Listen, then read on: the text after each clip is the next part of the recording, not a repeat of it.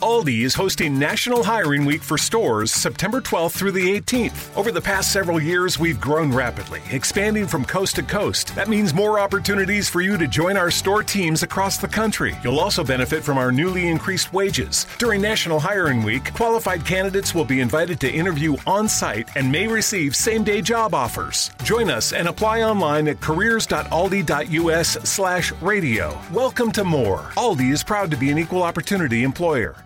Hi, I'm Bonnie Curry, one of the narrators on the Abide app, a premium ad free biblical meditation experience. Join the millions of people who download the Abide app to reduce stress, improve sleep, and experience the peace of God every day. You can text the word peace to 22433 for a seven day free trial of Abide. Just text peace to 22433 and you'll likely hear from me again on the app as I guide you through daily meditations or help you fall asleep and experience the peace of God.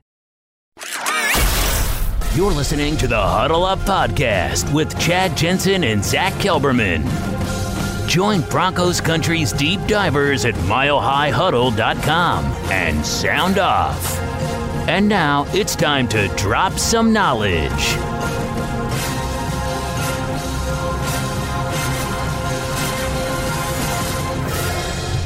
Welcome in, everybody, to the Huddle Up podcast, presented as always by Mile High Huddle and powered by Overtime Media. I'm your host, Chad Jensen, and with me, as always, is my partner in crime, who you all know and love. He is the lead NFL analyst for Heavy.com. He is Zach Kelberman. Zach, we've had a day for that preseason opener to kind of settle in, sink in. What are your thoughts, just off the cuff, about uh, the quarterback situation with a full day to just kind of settle in? I, think it's the same as it was last night. Honestly, I mean, you know, all these headlines are being made about Drew Lock and and what Vic Fangio said that it was he expected more, but he's not surprised, and that's you know where we were last night. It's the exact same as it will be this coming week, and until we see the Broncos in action next, I firmly believe the quarterbacks and the whole offense will look a little more composed, a little more cohesive. But I'm not drawing any conclusions, Chad, and I advise Broncos country, as I said last night, to do the same. Amen to that. We got a lot of questions to get to today in the Mile High Mailbag. We're going to dive in here in just a second.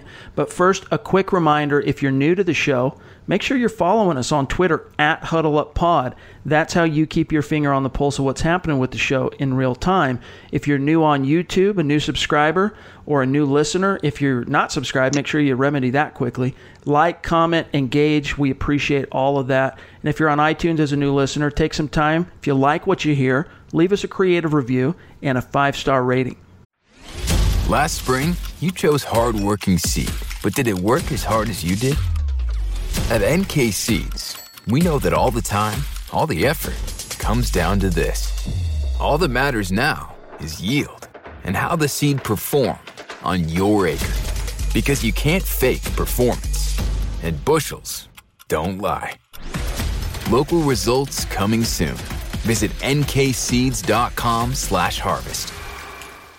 Mary redeemed a $50,000 cash prize playing Chumba Casino this year. I was only playing for fun, so winning this was a dream come true. Chumba Casino is America's number one social casino experience. It's serious fun. With over 80 casino style games to choose from, you too could win life changing amounts of cash. Be like Mary. Log on to chumbacasino.com and give them a whirl. That's chumbacasino.com. No purchase necessary, void or prohibited by law. 18 plus. Terms and conditions apply. See website for details. The voice in the preceding commercial was not the actual voice of a winner.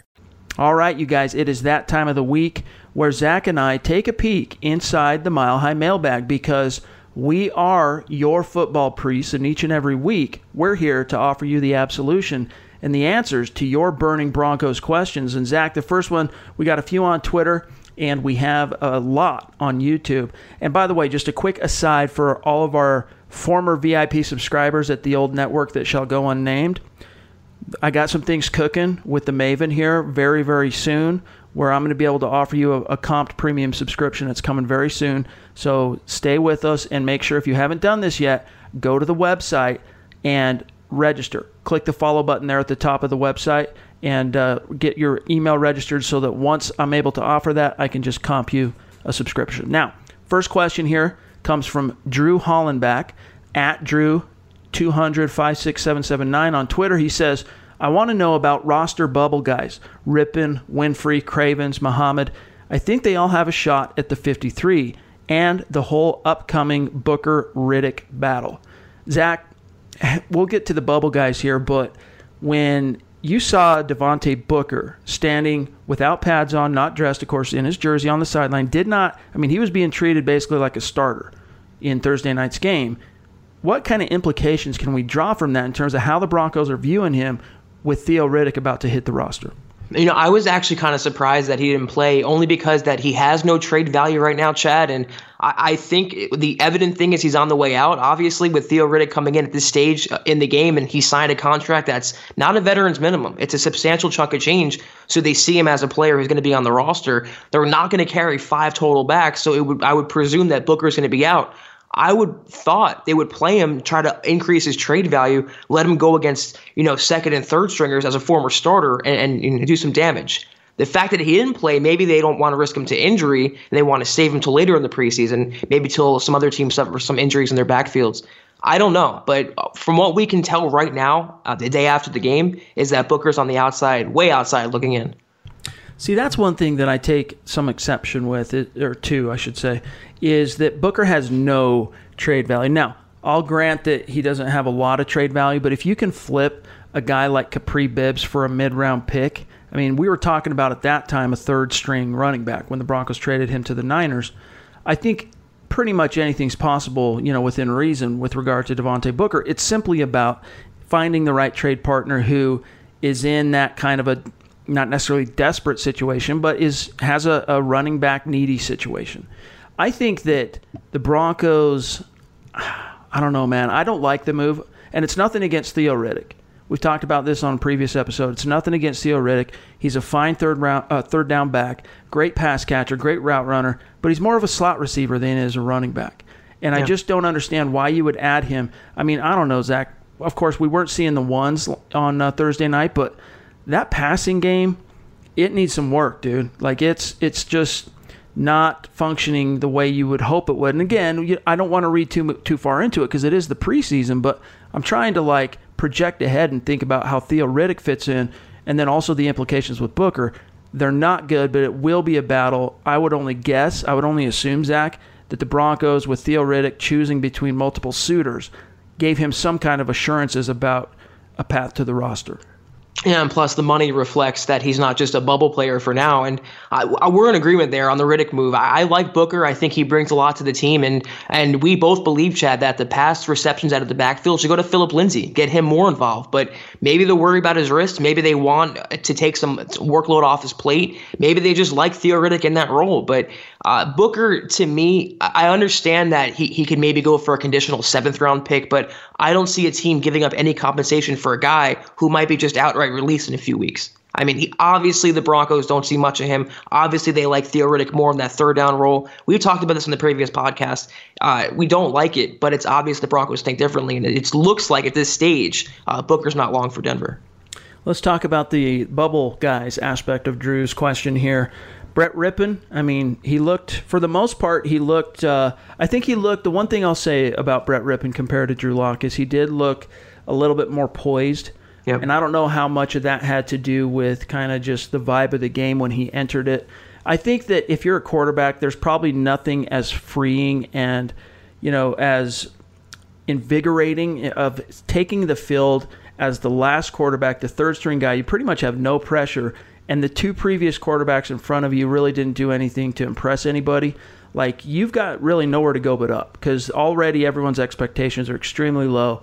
And he hit the field and, you know, he was solid, unspectacular, didn't uh, do anything to completely, you know, ruin the perception on him. I still will be shocked and stunned if he makes the final roster out of camp, though. Yeah, I would too. And and the thing about Rypien is he he looked definitely more calm and, and in control of the huddle than Drew Lock did. But he was going against four stringers and fifth stringers, and Lock was still seeing second stringers and, and third stringers. It does make a difference for two rookie, rookie quarterbacks.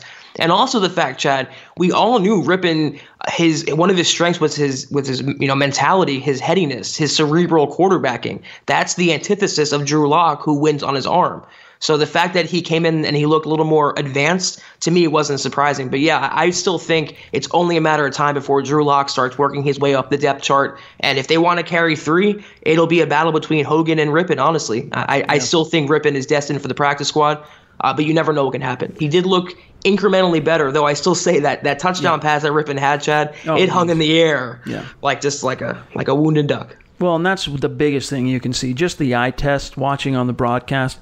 I mean, the arm talent is night and day. When when Drew Lock cocks back, whether it's on target or whether it's on time, you know, is up in the air. But as far as the talent itself, the arm power, the strength, Rypien can't hold a candle to that. No. Now, let's uh, turn the page. Winfree and Cravens. I think maybe Cravens a little bit less so, but I think Winfree is nearly a lock for the 53. Cravens, he played well on the snaps he received, I thought, Thursday evening. And then Muhammad, I think he's just going to be one of those guys destined for the practice squad.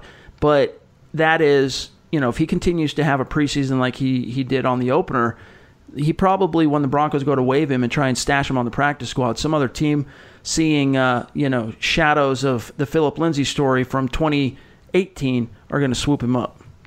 I, wouldn't even say it's a it's nearly a lock for Winfree. I think he is a lock, and I thought that when they traded up to draft him, Chad, and now so especially after the camp he's had, after the game-winning touchdown pass that he caught, uh, he's definitely a lock. Sua Cravens certainly helped his chances last night. He knifed in the backfield. He was flying around the ball. The entire Broncos secondary, as we talked about, looked good, but he definitely stood out. And he, if he could just string those performances together and be more consistent, he will make the team in some capacity.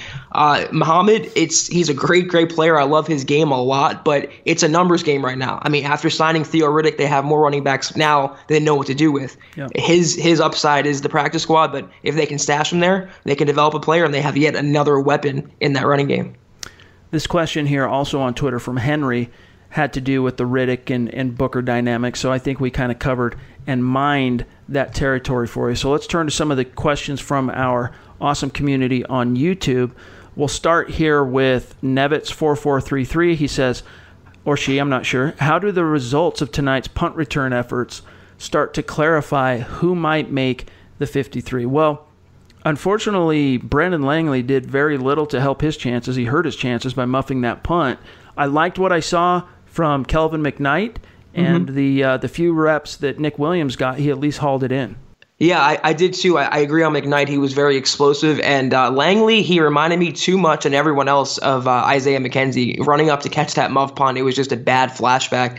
And if he can't do this, Chad, I mean, what value does Langley have to the team other than being just a fast receiver? So I think he'll be cut ultimately. And River Cracraft, I mean, this is the guy who was the sure hands last year. He hurt his oblique. He wasn't going to play in this game. He'll, I think, be given the, the primary shot if he sticks on the team to be the punt returner. But I like what I saw from Nick Williams he almost reminded me of Jordan Taylor in the sense that there was a comfort level back there. He had sure hands. He knew where the ball was. He knew how to track it. So he's an underdog to watch in this battle for Tom McMahon's unit. Where is Sunshine? Do you know where? He, does, does, do you Vikings. where he signed? Vikings. Okay. Kubiak. Yeah, so he's with Kub. Okay, that's right. That's right. Yeah. So uh, we'll see what happens there. Next question here comes from Pounds J on YouTube. Pounds J says, "Can you tell a difference in the coaching already from one game? Good, yep. bad, Zach?" Yeah, definitely, definitely, definitely good. We talked about it last night, Chad. The Broncos tackling is night and day as it was last season under uh, Vance Joseph.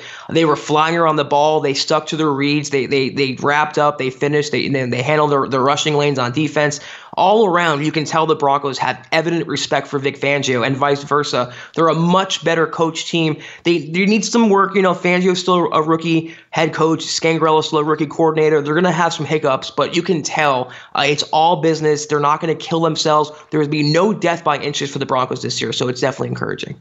You know, I think the biggest thing is just preparation. I think you could just tell. Now, again, we can't get out over our skis because it's a single preseason game in which you know a handful of starters saw any snaps. But I just felt like the Broncos seemed to be better prepared in terms of their situational uh, readiness and awareness late in the game, even though it was kind of a fluke play. I liked that when Vic Fangio rolled the dice, he did so with confidence. And again, the stakes are near nearly nothing because it is an exhibition game. But when the chips were down, the Broncos came through. So I think you can lay that squarely at the feet of the coaches. Now, next question here comes from Jay Day. He says, Hey guys, big fan. Congrats on the new gigs, but great game as a whole and a lot to build from. What do you guys think of the Theo Riddick signing? I'm not sure what they're going to do with the running back situation, but I feel as though we could have some exotic formations with him and Lindsay on the field at the same time in the backfield or slot. We've already touched on what we think of that signing. Zach, I think one thing we can say for, for J Day is yeah, I mean, if both guys, and it looks like it's going to be this way, end up on the roster, it's going to give a guy like Rich Scangarello some options. But again, my biggest thing here is if you had Theo Riddick stepping onto the Broncos roster circa 2013 2014, where the trigger man was a savant like Peyton Manning, I could envision all kinds of awesome things. But this offense, I mean, this is a first time play caller. We're talking about Joe Flacco. This isn't going to be Star Wars. And not to mention, he has a Pro Bowl running back already, Chad, and Phillip Lindsay, who's a dual threat as a runner and a pass catcher. You have Royce Freeman, you have Emmanuel Sanders, Courtland Sutton, you have all these weapons. So my thoughts of the Theo Riddick signing, it, it was a, a, luxury addition that cut off the nose spite their face, the Broncos. You're giving up a solid player in Booker, a leader in the locker room, the eldermost running back on the roster, to bring in a guy who's maybe incrementally better in certain departments and kind of, you know, upset the apple cart. I'm not a fan of it. They could do some things creative, you know, creatively with Rich Scangarello, but I'd rather either give those touches to Phillip Lindsay or one of the wide receivers. Next one here comes from Ethan L, and it's more of a comment and a reaction. Part of this is, as your football priest, is we're also here, of course, to help you exercise the demons. For Ethan, he says, so many drops. And that's been a theme of early days of camp, Zach, and it uh, basically translated to the field of play. We saw crucial drops from Noah Fant, a crucial drop from Juwann Winfree, both early in the game. And then, of course, the muff punt Still sloppy there. I don't think it's anything lacking on the coaching side. I really don't. I think it's just, uh, you know, it's just a it's just a coincidence, and I think they'll work it out. Yeah, it's it's nerves. It's a lot of new moving parts. It's it's a lot of things coming together. It's I wouldn't panic, but if this continue continues on a little longer, a couple weeks, I would start to press the panic button. I don't think it will. Once you know everyone settles into their positions, once they gain the proper chemistry, which can only happen by doing Chad day by day by day, uh, these drops will start to dissipate. All right, this next question here comes from Aaron Falk on YouTube. After hearing of the issues of our wide receivers' drop issues at training camp and then watching two drops at the start of the game, if these drops continue, do you think it might be worth looking at the wide receivers coach? Now, the Broncos wide receivers coach, of course, is Zach Azzanni. And to answer your question, Aaron, absolutely not.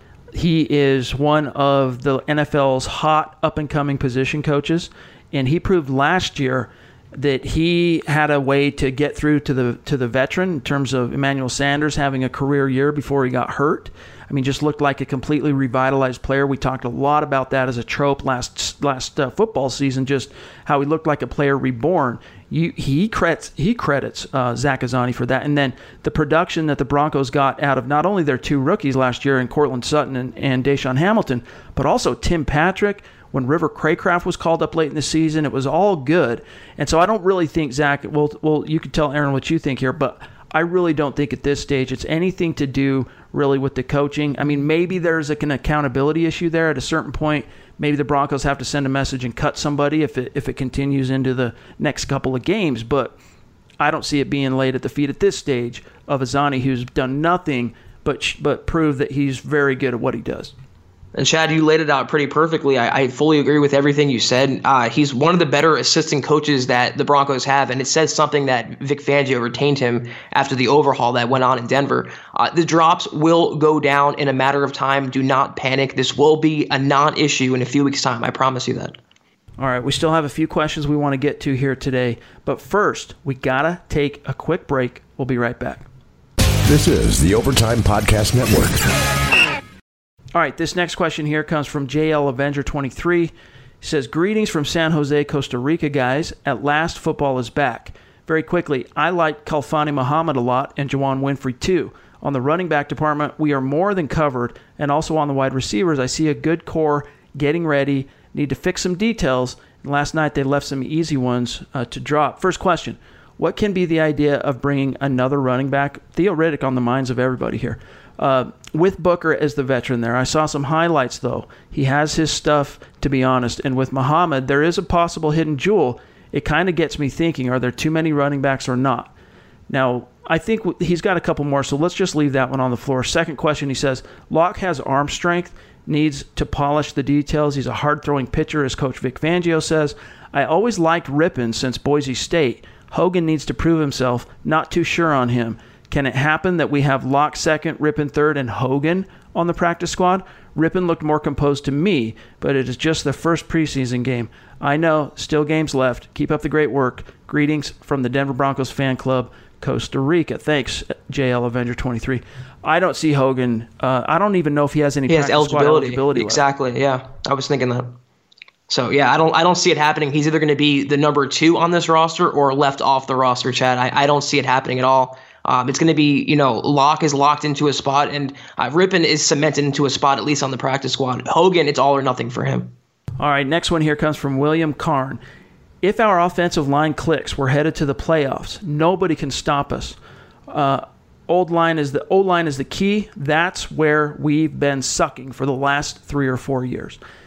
Zach, the when that first unit that had three starters on it for about a dozen snaps also included Don Barclay at right guard and then Elijah Wilkinson at right tackle.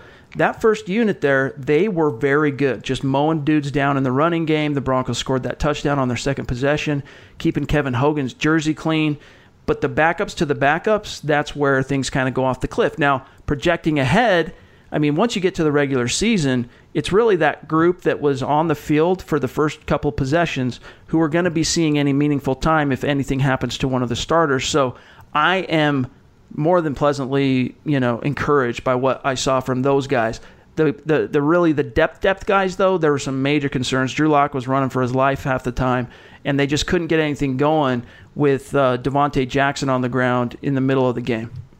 Yeah, it looks like the coaching, obviously, with Mike Munchak is an improvement. It looks like the Broncos O line will be better overall. I just want to see Chad, the first string unit, come together, and it's going to take them some time to gel, some games. So hopefully, uh, Ja'Wuan James is healthy. Hopefully, everyone on that line is settled. What I was encouraged though is that Connor McGovern had no bad snaps at center got some shotgun snaps, didn't didn't have any muffs, didn't have any fumbles. So it's encouraging. Obviously, Mike Munchak, his coaching is paying dividends. And I'm with you. If they can have a top 10 offensive line this season, and if they do, the Broncos are a playoff team because that will mean they're keeping Joe Flacco clean, and a clean Flacco means more plays. So if they all come together, if they avoid the injury bug and they all hit their potential, this could be a top 10 offensive line. All right, next question here comes from Tim Richhart. He says, You think fans are overreacting about Lock's performance, saying it's another bad pick by Elway? Is there any true football fans know not to read into the first game? I mean, Mahomes was only four of seven for 33 yards his first preseason game. I think fans just need to relax and give him time to develop as the project that he is.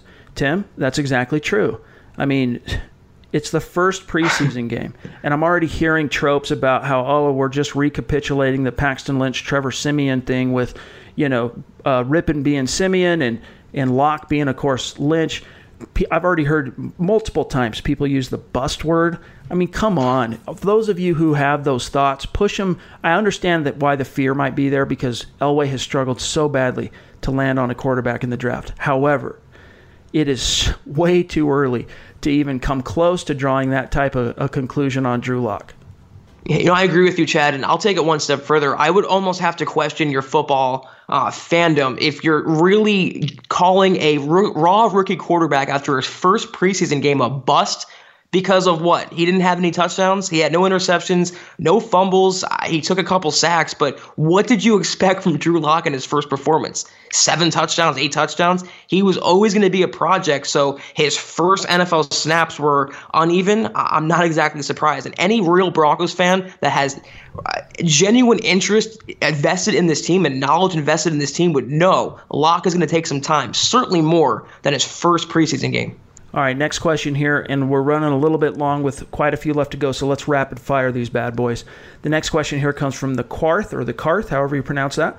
How was Dre'Mont Jones' performance? We touched on this a little bit on uh, the gut reaction episode, but he was a stud. And in fact, he's the one who caused that interception that Trey Johnson got late in the game. He ended up, Dre'Mont Jones, as the Broncos' highest graded player on the day via Pro Football Focus with an elite 90.9 grade, Zach. Yeah, he was excellent. Uh, he earned praise from Vic Fangio, rightly so. He and Demarcus Walker both, he played well too. They can be the, the Malik Jackson replacements for Denver. Though I will add this, I'm not trying to be the wet blanket to Dre'Mont Jones. He was a third round pick. He should be beating up on fifth stringers, you know, fifth string offensive lineman. He should be winning these battles, but it's good that he's getting consistent pressure, interior pressure. The Broncos haven't had it for a while, and if they can have it consistently from either him or Demarcus Walker, they're on next level defense with those, with those outside linebackers. All right, next question here comes from Kaimana Wilson. Who were your guys' standouts of the game? Personally, I thought Reisner, Bosby, Yiadom, AJ Johnson all played well. Zach, I can't disagree with Mm, well, AJ Johnson, I'm going to reserve my comment on that because I haven't rewatched the game yet. And uh, otherwise, everyone else that, that you mentioned there, I agree, was a standout. I would throw out Muhammad. We've talked about Jones. Demarcus Walker was a standout. Almost all the safeties looked really good, Zach. Yeah, I was going to say Jamal Carter is another one who had a great uh, game last night on specials and defense, and Malik Reed at outside linebacker. Uh, really, really impressed. He looked much better than Jeff Holland. So uh, a lot of defensive standouts, a lot of in the ins- outside linebacking core, inside linebacking core, and the secondary. You're already seeing that influence with Vic, Vic Fangio. Immediate dividends, immediate payoff. All right, next question here from both Chalice says, "Look, or Both maybe. Sorry if I mispronounced that." Lock needs more reps. It's time to move on from Hogan. He played well, but Lock needs the reps. That's 100% true. Like, I get it that the Broncos are, you know, cognizant or paranoid, maybe even about fearing for, for the need of having a failsafe, someone with some experience. But the more reps you give to a guy named Kevin Hogan, who at best, at best, is a backup who never sees the field and is gone this time next year at best, okay? Compared to Drew Lock, who you has all the talent in the world and you invested a second round pick in and, and also traded up to grab. I mean, you, he needs all the reps he can get, Zach. And the, the longer it takes for the Broncos to come to that same conclusion, I fear the longer it's going to take for uh, for Lock to develop. It's definitely a catch 22 for Denver. But, you know, looking at it from their point of view, they only have uh, Kevin Hogan, two inexperienced guys behind Joe Flacco, who's coming off an injury, who's getting up there in years, so they have to protect themselves. And as sad as it is, Kevin Hogan is still the most experienced quarterback among them. I will say, if it looked a little more comparable, if they were closer in uh, the competition, if Lock didn't look so like he had a little longer to go, and then Kevin Hogan looked a little more advanced, I would say they can dump Kevin Hogan now. But just knowing John Elway, just knowing Vic Fangio, how they want to make how they want to make Drew Lock earn every opportunity and make him earn that number two job, it's only going to happen on the strength of his own shoulder and in his brain until he takes that leap forward. And there's no doubt about it. That's when they'll release Kevin Hogan and he'll get his reps. But he really is going to have to have to earn them by merit, not by draft status. All right, next question here comes from Malcolm Brown. He says, "Which players advanced their case the most?" Hmm. Which players advanced their case the most? I think Demarcus Walker did a good job of sending the message to the coaches that, you know, he received the message they sent to him first and foremost from draft by drafting Dre'Mont Jones. Message received loud and clear. I'm here. I'm stepping up. And even after the game, Vic Fangio said Walker came up to him saying, "You know how good of a game I had, right, bragging and and John about uh, just being excited about his performance because he, he got a QB hit, he got a sack. I think he was the second highest graded player for the Broncos on uh, via Pro Football Fo- uh, Focus. That's right. He finished with an 89.5 grade, number two uh, to Dre'Mont Jones 90.9. I think Walker did a lot to help his case, Zach. I think Muhammad did a lot. However, the roster politics, I just mm, I don't see it uh, working out well for him. Yeah, a lot of the players who did well were either rookies or players who were on the roster bubble. In terms of advancing their case, I could say Sua Cravens maybe. He had a, a good game and he's a notable player. Uh, he did well. Juwann Winfree as a player that some fans still think apparently that he can be on the practice squad or, or left off the roster. But other than that, I mean, uh, Demarcus Walker, Dre'Mont Jones, those guys really, really helped their case as players who the Broncos can build on, not just guys who are going to round out the depth chart. Last question. This one comes from D Brown. He says, Who was the standout player? To me, Zach, the standout player, I'll give you one on each side of the ball. On offense, it had to be uh, Khalfani Muhammad. Yep. And on defense, I got to say Dre'Mont Jones because I think he was just more consistent. Even though he didn't get home and officially tally his first sack. He was, I think, more consistent and disruptive against the run and in the pass game, and then, of course, forced that turnover. Yeah, and he drew direct praise from Vic Fangio. I definitely agree with you, Chad. There were no like slam dunk Broncos players, and it was only 14-10. It was a very low scoring game. But uh, yeah, Muhammad, uh, Dre'Mont Jones, uh, Demarcus Walker, uh, Juwann Winfree, those players were pretty much the standouts to me.